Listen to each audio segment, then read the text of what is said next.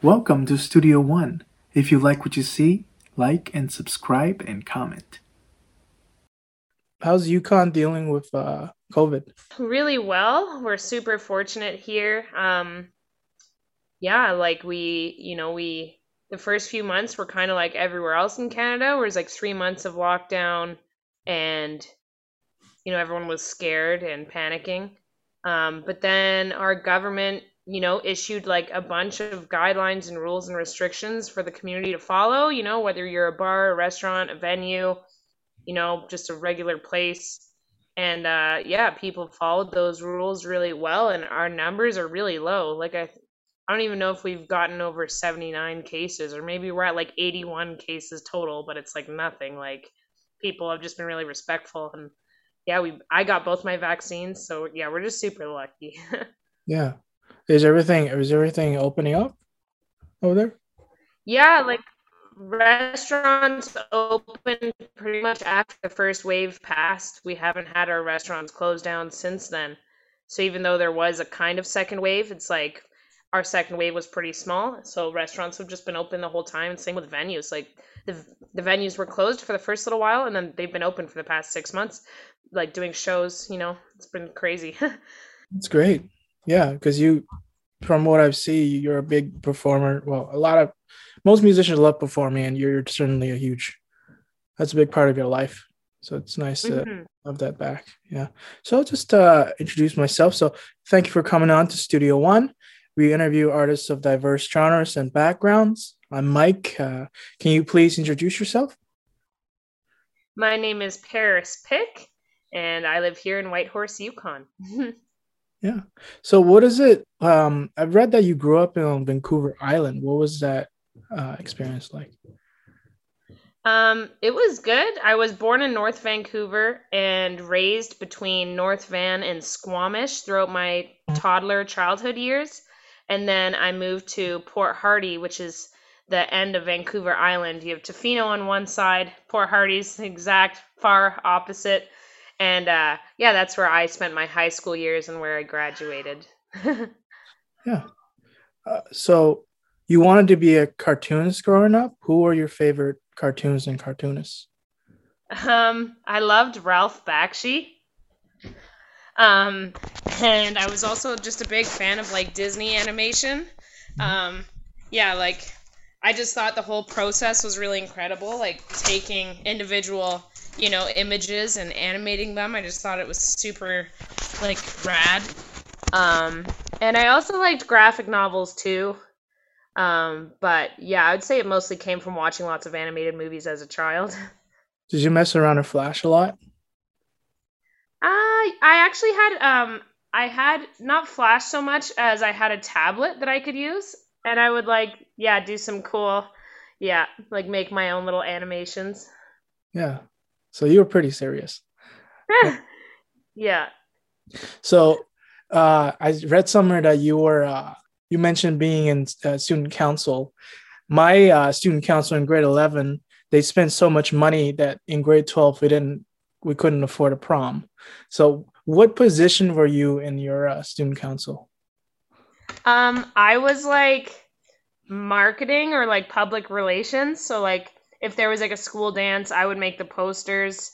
Um, I would help come up with like the theme for like things like that and I would also do like morning announcements, which is hilarious because like before I was a singer, I actually hated like my voice and like I was really shy. And I, I don't even think I played an open uh what was it called like the school talent show. I think I entered in like grade 9 or 10, I can't remember. But even just going on the microphone and doing the morning announcements like good morning PHSS like what made me so anxious. yeah, I, I read uh morning announcements in middle school. It was we were just robots looking back. Mm-hmm. Yeah, we we didn't know what we were doing, and I think I don't know if the confidence thing because yeah, I didn't really open up in school too because my friends are pretty uh, introverted. You do you think it's because um, of the all the clicks? Like, if you weren't a popular kid, it was really hard to like just express yourself. Yeah, I got bullied quite a bit in elementary school. So when grade eight rolled around, I remember it started with more bullying. Um, but then I was able to kind of like stand my ground, and luckily it got easier as the years went by. But definitely like my fair share of being being the weird one in school. So then also being the weird kid that reads the announcements, like you definitely get dogged for that. People would mock my voice and stuff. okay, I I thought I had it. I don't think I had it nearly as rough. I was both the bully. Bu- I was both bullying people and getting bullied, so I was just caught in a mix. Yeah, uh, exactly. Yeah, there are kids that I sometimes think about that everyone just pushed around, and uh, I wonder. I wonder if they. uh Wonder if you know they they they dealt with that part of their life and they're. Yeah, because I apologize to some people I I, uh, I bully because I felt like you know, moving on, but um, yeah, those things stick with you. I I've exactly. tried. To, I've tried for a while. Like it was years. Like like he didn't. My middle school bully didn't even do anything to me really, but it's just memorable. And uh, yeah, I let go like a year ago. Like it's it's takes yep. a while. Yeah. I uh I I went to Squamish two times since I left. Uh, you know, as a kid, I've been there twice. I think I was on tour both times, and uh, one of those times I came in contact with one of my elementary school bullies, and it was really funny because you know he came to my show and he listened to my music on the internet, and yeah, he totally was like, you know, I apologize, and I was like, yeah, all good, man. Like, you know, we're adults now. I appreciate that you can recognize you were mean. that's pretty sweet. That's that's yeah. yeah. I hope yeah, I hope I I made I made good ends with uh yeah with people. So uh, you mentioned that you were working in camps and that helped you with your songwriting a lot. Um, how did that? Was it because of the nature or the solitude? Like, what part of it helped you a lot? Um, so I've only worked one camp job, but the time that I did, it was really intense because it was four weeks in, two weeks home. So it was definitely the solitude.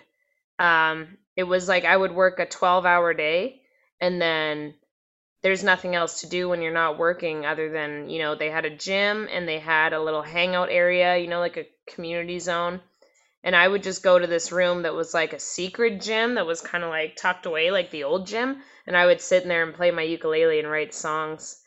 And uh, it, yeah, I'm the kind of person that definitely, like, if I have no distractions, I'm definitely like way more artistic sometimes I struggle on my days off. Like for, you know, today, for example, I've just like been dabbling and I love the internet. I watch a lot of YouTube and stuff. So I get like sidetracked. I think I have ADHD sometimes. So being there was good because it forced me. It's like my partner wasn't there, my cat wasn't there.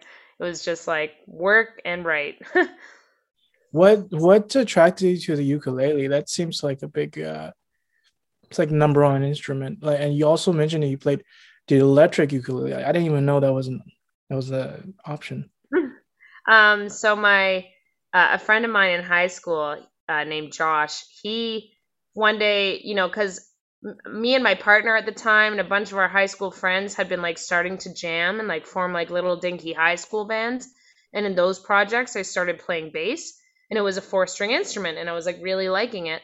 And then in grade 12, um, in grade 11 i'd moved to nanaimo for a year where i like got into band class for my first time got used to bass came back to port hardy. They don't have band class there. So i remember like i was working at a cafe and he brought me a ukulele and he's like you know you should try this thing out. Like it's easy it's accessible. You know you could start writing songs on it. Because i think i was writing poetry but i didn't really know how to apply that if i was playing bass. Um, so this was like an instrument i could strum and do the thing and I immediately clicked with it. And I played the ukulele for like six or seven years total. And it was like the perfect medium between me and my songs, but like because I found guitar really hard for some reason, so it was just another four string instrument. And um, yeah, and then by the end of it, I had like six electric ukuleles. Like some of them are like steel string, like a guitar, pretty much, mm. just tuned like a ukulele and uh, some other ones had uh, my favorite one had like nylon strings just like an acoustic ukulele but it had like tone options and it sounded really nice. So you can make it sound not as twangy as like cheap ukuleles. Um yeah. And then i graduated from ukulele to guitar and now i haven't played ukulele in like two years. Mm, okay. Which i'm happy about. Yeah, I used to play violin, so I guess I should have, which is also I think, well, I shouldn't think, which is also four strings. So I should, I think I might have, it should have been an option for me, but mm-hmm. yeah, I messed around a garage band, but that's pretty much about it. So what did um, I there was a lot of I guess things I learned about you from the sit down episode podcast that you were on. Mm-hmm. What is the uh, hitchhiking experience in Canada? Uh, you mentioned that it's a mutual fear for both hitchhikers and drivers. Yeah, totally. Like, um, you know, Canada is actually a really friendly place. Like, we're lucky here. Um, you know, I hear traveling in like certain areas in the world are like better than others, but I feel like Canada's generally pretty good. Um, you know, like I was 18 years old when I did that trip across Canada before I ended up in the Yukon. And um, would I do it now? Maybe not, but maybe also. I'm not sure. But at the time, I definitely wasn't thinking about, you know, like I I started my trip in McBride, which was like, you know, the first thing I did was go on the Highway of Tears, and I didn't even know what the Highway of Tears was. And then, you know, cops pulled over and were like, ma'am, hitchhiking's illegal. Do you know about the road and like what's happened? And I was like, okay, well, like, are you going to drive me to Edmonton? And they were like, no, like, I guess not. So I was like, okay, well, I'm just going to stand here and mind my own business. And they took my photo, my name, my mother's phone number, uh, you know, as much information as they could and said, all right, like, you know, you, you do you, I guess. but it was mostly good. Like, yeah, lots of nice people. Yeah. From my experience, I take a lot of calls now from people in Ontario. It seems to be pretty honest, pretty straightforward, and uh, we're we're still we're still Canadians are still easy to uh, work with. Yeah. So yeah. you also from the podcast because you mentioned I think I guess from various sources. I feel like you're you might be a foodie. So is there any restaurants in the country or just anywhere in the world that you want to go? Oh. Um, you know, I'm not really like I don't have any specific um like places, but I am someone who loves food. I I pursued culinary for a good chunk of time. Um and I definitely since I have like British roots, like my mom and my dad are from the UK, I really want to go to the UK and have like a, a traditional British breakfast because I know I'd love it. and I also really want to go to Japan. Hmm. Um, I, I remember in high school, I hate like I I never learned French. I didn't like French. I didn't click with French. But I was a big weeaboo and I watched anime in Japanese all day, every day. So then when I was finally put in Japanese class in like grade nine or 10, I thrived and I like totally was starting to learn the language and I was really excited. And I think I took it for two years. And so I definitely want to go to Japan and eat my way.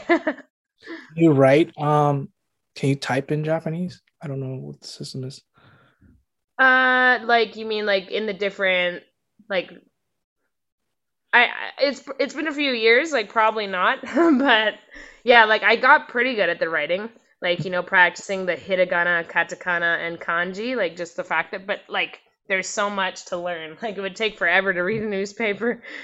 Yeah, yeah, Japan seems to have like really weird quirks. Like it's just a pain in the butt to open up a bank account and just like do anything with it. I've been following this, um, I guess, expat who works in Japan, and uh, the to, the grocery stores all have this like weird music playing in them, and uh, like banking makes zero sense because they charge you fees for everything. So oh, Japan is a, is a funny place. Yeah. Yeah. But me too. I'm I'm dying to just go some are really ramen. yeah, yeah, yeah. Uh, like what? Because like I don't know, like um, you you guys have everything there, right? You have like, you have like like what kind of options do you have? In, We're slowly getting bigger here. Like I'm not sure what our population is right now, but uh, I'm gonna look it up. Sure. Let's see, twenty five thousand ish. So we have we don't even have a 7-Eleven Mm. But we have lots of like local businesses, which is way more my vibe. So like, you know, like there's there's multiple local pizza places. There's lots of sushi, Chinese food. Mm-hmm. Um, we just got our first Thai restaurant. It's called Night Market. I haven't been yet, but I'm really excited that we even have that. Mm-hmm. Um, we got some East Indian food trucks. No East Indian restaurant yet, but I heard a rumor. Uh, we have Caribbean restaurants, like yeah, pretty much everything. So it's kind of cool. Like we're very lucky. And I try and support local as much as possible. My favorite place is this place called Wood Street Ramen, and I literally like live there. like I'll go like twice a month or like once a week when I can afford it. yeah. Okay, that sounds pretty good then.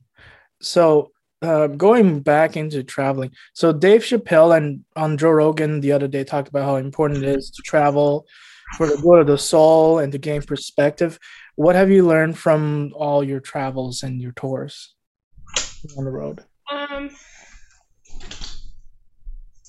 Uh, I think yeah, it's just like experiences change you as a person. Um, it's taught me to like be able to improvise without it like really causing me stress, like just being a uh, spontaneous, being able to make spontaneous decisions. So like, cause there's lots of people that like they won't even think about traveling like unless they have you know like an airbnb booked and a this booked and a tour booked and a blah blah blah. And it's like very regimented. And like for me i just feel like that's like not the way to do it. Like it's more like bring a backpack pick one location get there and then feel it out and like hop in a cab and ask your cabbie hey where should i stay? You know or you know like get to your hostel and then ask those people who are there like hey what are you doing tonight? Like just having these like natural things happen definitely makes it like just more awesome.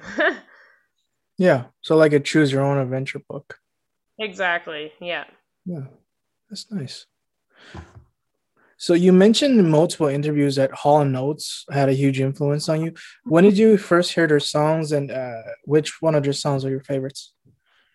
Um, I started listening to Hall and Oates because my partner uh kind of he, he, like has a bunch of their vinyls. Uh, but the one that he put on was like a best of vinyl. And I remember listening to it and like a lot of the songs, I was like, oh my god, I remember these songs from when I was a kid, my mom listening to them, but I just like had no clue. And uh yeah, I just love them. I think they're so fun and like cheesy and, and like I'm a cheesy writer, so it's totally my style, and that's why like these days I've been embracing the like yacht rock vibe just because it's totally like all the music I listen to. Um, the song Sara Smile is like one of my favorites. It's really cheesy, um, but it's like so smooth and like awesome. I just like love it. so that's probably my favorite one. So go more into yacht rock because that's on your bio. I don't really know. Explain to me what uh, yacht rock is. Yacht rock is like smooth rock that's like uh kind of like people joke and say it's like dad rock, like music that dads would like. So it's like the Eagles and like mm. Hall and Oates and you know Lionel Richie and like I don't know, just like super silly stuff like that. So yeah, like if you look up yacht rock, you'll find like lots of stuff, and it's kind of like mid '70s. There's some '60s, like it's kind of like late '60s, '70s. You know, like Eagles. Um, yeah. it sounds kind of like, kind of in a way like city pop. You know. Okay. Yeah, it's a. I think it's a Japanese genre that's like it's very '80s pop. It's very cheesy. Uh, mm-hmm very like Steely Dan. Like Steely Dan is like definitely yacht rock. You know, Kenny Loggins, like that stuff. Yeah, you just feel like you're you're like you can feel the time, I guess. Taking yeah. place from another time. Yeah. So my legal name is Y U K U N, one letter away from Yukon. So oh. like, I've had a connection with that place. I also have feel like I have a connection with G- GMC Yukon SUVs. Uh, oh, cool. so you uh hit uh you uh traveled all over the country. What made you settle in Whitehorse? Is it because of the vibrant music scene there, or is it some other factors? It was totally random. Um, so after my trip across Canada, my grandma found out that I had hitchhiked all the way to Halifax, and I saw her in London, Ontario, and she had like a full-on panic attack. She's like, "Oh my goodness, I can't believe you hitchhiked here. I'm gonna fly you home." And I was like, sure, I'll take a free ride back across the country. So she she flew me back to Port Hardy where I had graduated. And uh, I got to Port Hardy and I hung out for a little bit. And, you know, I realized that like lots of my best friends were sitting in the same spot that I had left them three months ago. Like, you know, I was like, I'm to go do all this crazy traveling. And then meanwhile, I came back to Port Hardy and it's like, looked like my friend didn't even leave the couch. And I was like, yeah, like, I'm, you know, I got itchy feet. Like, I got to go. So I uh, I met some travelers because Port Hardy is one of those places where like a lot of people go to, and I met these two French hitchhiking girls, and um, one of them was like, "Yeah, I'm thinking about going, you know, either to the Yukon or the Okanagan. Like, would you want to try hitchhiking together?" And I was like, "Sure." And it was like, "Well, which wh- where should we go? Like up or down?" And uh, we flipped a coin, I think, and it was like up was for the Yukon, down was for the Okanagan, and like we flipped it, and it was like boom, to the Yukon we go. Oh, okay. and then and then I was only supposed to be here. We made the agreement that we were only going to be here for three weeks and then go to Banff. Hmm. Um, but I was here, you know, in the first week. I fell in love with it, and I was going to open mics. And I was 18. I was sneaking into bars, going to those open mics and jams, and it was just wild. I was like, no, I don't want to go. The uh, going back to our mutual hate of the French language, the, uh, the French girls were they like from France or Quebec? Quebec. Okay, because when I uh, when I went to New York years ago and I heard some French girl walking on the street, I'm like, oh, okay, I get it now. I get why they call it the sexiest language. It all makes sense. totally. Yeah, Yeah. because I don't know about Quebec French per se, but Ontario French is very butchered. It's very Yeah. Like mixed up and um, not glamorous. Yeah. So yeah. took me. I like the Quebec French too, though. I had a good time in Montreal. I was like falling in love with everybody. Oh, yeah. So, uh, you mentioned that getting the uh, Yukon Media Development Grant supported you to finish your album and the tour playing the album. Do you have any advice for people applying for grants? Um, repetition. Um, you know, it's like it's it's a privilege to be able to apply for money. So you can't complain when you don't get it, uh, which has happened to me two or three times, and that's fine. Like the first time I remember I got denied was in like 2014 or something for an album grant, a demo grant. And I remember crying and feeling like it was a personal thing. But like now, all this time later, it's like I can open a letter, and if it says yes or no, I'm like, whatever, at least I tried. Because it's the trying that matters. So try your hardest, even, you know, don't you have to like try and motivate yourself and be like, you know, yes, it's going to be a few hours of your time. It might take three days, but like, you know, again, you're you're applying for free money, so it's like that's a privilege. And if you get it, cool. And if you don't, try again because it's like we're lucky here in Whitehorse. So yeah, hmm Yeah, that makes sense. Yeah, we have a lot of grants here in Ontario, but uh, I feel like it's probably because also competition is probably crazy too. But um, yeah, more competition there. Here, it's not that bad. yeah. So, what are the greatest lessons you learned from busking, other than playing louder than the other person and dressing up? Hmm. Um, I learned that it kind of like, like when you're on the street and you're busking for money, you're kind of no different than the guy down the street panhandling for money. So it kind of taught me, you know, like how to be grounded. Like, you know, how there's so many times where you're like maybe on a main street somewhere and you walk past a homeless person. And I have lots of friends who like will sometimes say really rude off the cuff things. And like, I've been that person that people have just walked right past and not given money. And I needed that money to eat food that day. So, like, just like it helped put that in perspective of like, I was pretty much a homeless person too, but uh, a much more privileged one and choosing to be homeless rather than forced homeless. Um, and it's like, you're, yeah, it's a totally different thing. But I think that's one thing it taught me was just like how to be chill and appreciate what I have. And yeah, like when I'm on Main Street now and I walk past someone panhandling or busking or anything, I'm always giving them money because I've been that guy. Yeah. Um, yeah, I've had, I've, I've, I haven't really done anything like busking, but there was just like one time I had a bunch of like camera equipment, but it, it all looked like luggage. And I was waiting for a friend and I was sitting down like near like a train station and like I knew people thought I was homeless just because I was sitting down in the street corner. So I, I felt that for like very temporarily, and it's a it's a really it's a really weird feeling. Yeah. Yeah. Yeah, and I I try to give you know when I have change on me or something, but um, yeah, it's uh it's always complicated uh, emotions when uh, Yeah. see someone. Yeah, yeah. So, feeling love. Your uh, debut album has been out for a couple years now. What are the greatest lessons you have learned from making and promoting uh, your debut album?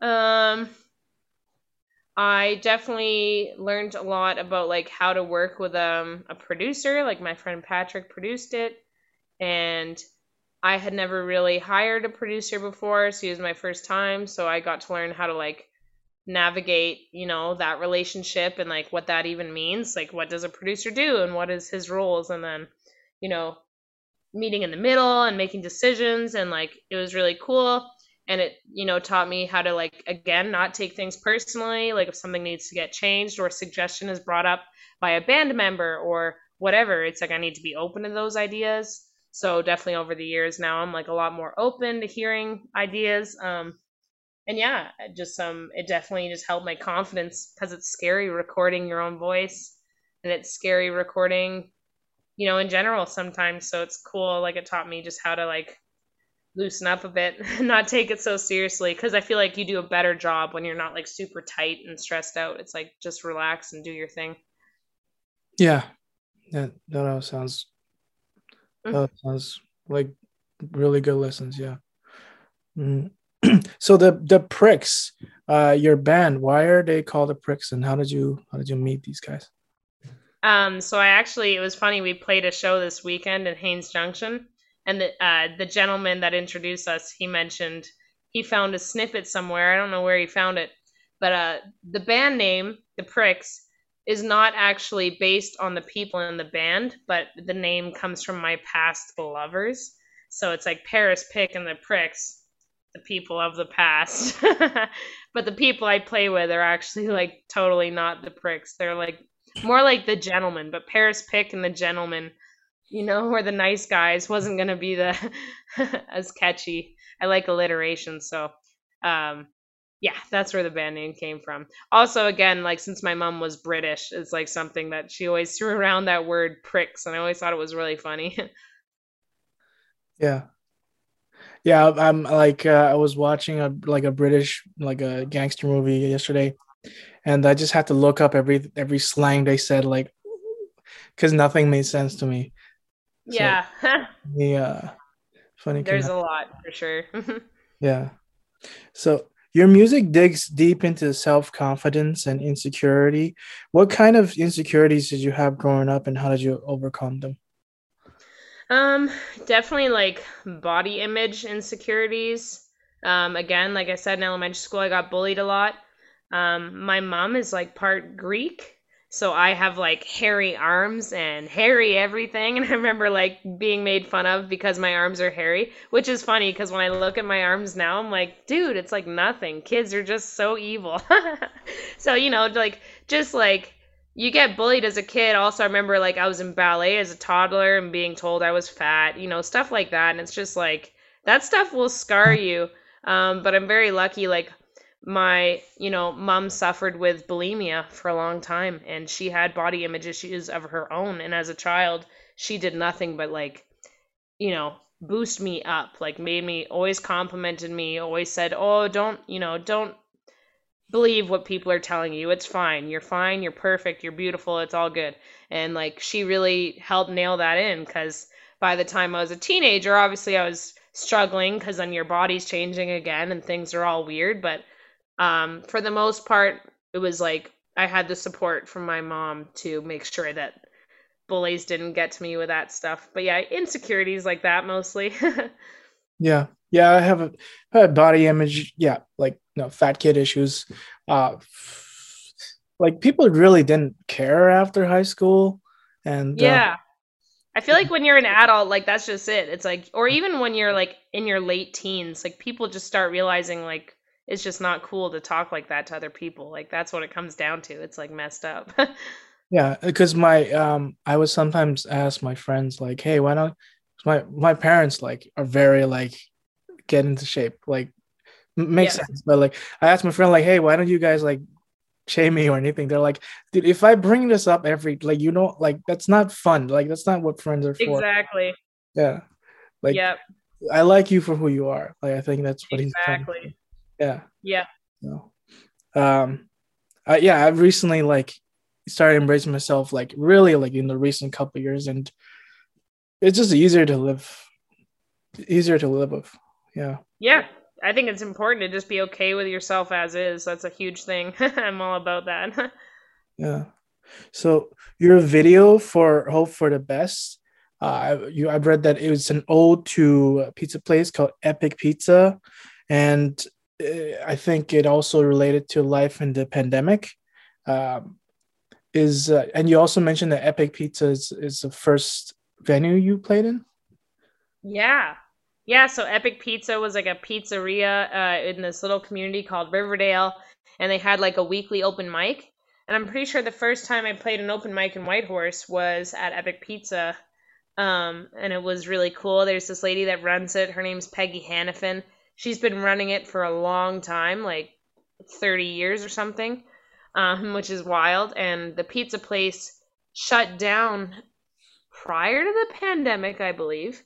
And it was really a strike to the community because it was just like the place we could all go once a week to like get together. Like it'd just be all musicians in the crowd and all musicians there to play. And it was just really cool place and the food was really good. And um, my friend Josh owned it, so um, yeah, the the music video concept was like, you know, they closed. I remember always joking about how like my dream job would be being a pizza delivery girl because you just get to like smell and eat pizza all day and drive around and listen to your favorite music. And I just imagined like me driving around in like an old car listening to like Hall and Oates while like blasting you know, like and eating pizza.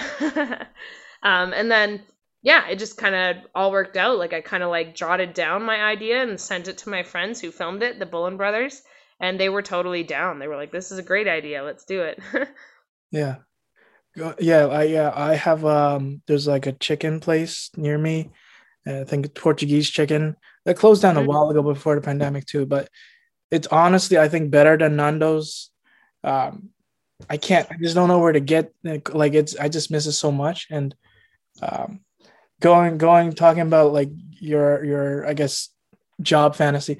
My favorite job that I've ever done it was just high school working in a sushi restaurant because I smell the food. There was like top forty playing. I've only worked like maybe ten hours a week. Maybe that's why. But it was um yeah like i just feel like working and doing what you like at work is is super important um yeah. Yeah. Well, and I think that's why I wanted to pursue culinary for a little while because I love food. So I was like, I love eating food, I love making food. But then I found out that I don't like making food in a stressful environment, which lots of kitchens are, and they're very underpaid. So seven mm. years later, I was getting paid the same wage, mm. and I mm. was like, this sucks. Like it's like constant whiteouts all night. You're getting, you know, like orders, orders, orders, and then like your boss just doesn't even give you a raise.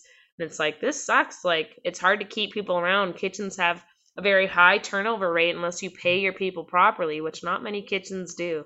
So I I'm lucky now because I got out of it um, after that camp job. That was my last cooking job ever. And after that, I took a gig as a dishwasher at Wood Street Ramen, the place I was talking about, mm. which was way more up my alley because I got to work for people that I loved their food, but I wasn't on the line, so I didn't have to do anything that was stressing me out. I just had to wash dishes where I could listen to music, and then I got to eat ramen at the end of every shift. So I was like, this is way better. yeah. There was uh I was listening to Matty Matheson talk about his life for and um it was very I feel I feel like even now there's like a bro culture like like chefs like they they have to like rely on some sort of substances to keep going because the work is so hard and yeah. something so uh, intense. Um, yeah, my the restaurant I love worked and they tried to put me on kitchen, but like I was clearly very inefficient, so they they put me back on like wait staff after like I want to say like a couple weeks. They thought I looked like the part, and they thought I had because I loved it so much, but like it to be. Yeah. Yeah. So, uh, talk about your upcoming EP, Hope for the Best, uh, because I certainly hear a lot of cautious optimism in your music. Yeah. uh, when you say cautious, like, what do you mean? Just like, I don't know, maybe it's like the tone uh, and the lyrics combined, like, hope for the best, right? You're like, you're not looking, you're not looking towards the future. You're like, the future is there and it could be great, but like, it's not right. yeah, totally. Yeah, so um this album I pretty much I can't remember when I started writing it. I feel like I went on tour uh, across Canada in promotion of my last record, Feeling Love, because that was like kind of the thing you do is you like record an album, then you tour it. Um, but I didn't tour Feeling Love. Like I, I did a BC tour. Um, but yeah, so I think I started writing these songs after Breakout West, after I showcased. Um, sometime between after then and now was when I was like writing. It was like throughout the winter because we started recording in the summer of last year, I think. So uh, yeah, and it's just like more of the same, you know, like me and my emotional journey. Like for me, writing is very um, cathartic, so it's definitely like lots of venting how I'm feeling um, and that's not you know that's not how everyone writes. Some people they're writing a story and it has nothing to do with them or you know they're more metaphorical. But for me it's pretty close to home. Mm-hmm. yeah. So thank you so much for coming on. I feel like from the th- stuff i read about you and talking to you today we're pretty similar. And uh, i'm still really waiting to like just completely liberate and completely find myself. I'm getting there but it sounds yeah. it sounds like you have, and that's really great. And uh, yeah, Toronto's a great food town. It's also a huge city. You know, come fly by with your get totally. your tired and fly by, and um, yeah, I can't. I like because of you. I want to like go to see Yukon because like you know my name is close yeah. enough, and uh, you totally should. It's really great. I'll take you for ramen. yeah, I'm really curious about the North. Yeah. Yeah. So thank you so much. Yeah, thanks for having me. yeah, no problem. Hope you uh hope you have a good day. Yeah. Weather is liking Yukon. It's kind of uh it's yeah, it's it's getting there. It's kind of a rough start to summer, but we'll see what happens. I have my album release in a few weeks, so I'm hoping that it's not too nice around then cuz people hate sitting in the bar when it's nice out. Oh. So I'm hoping for rain that weekend. that's and I didn't I didn't know that. That's that's good. Yeah. To, yeah. All right. Thank you so much. Yeah, have a good one. Have a good one. Bye now.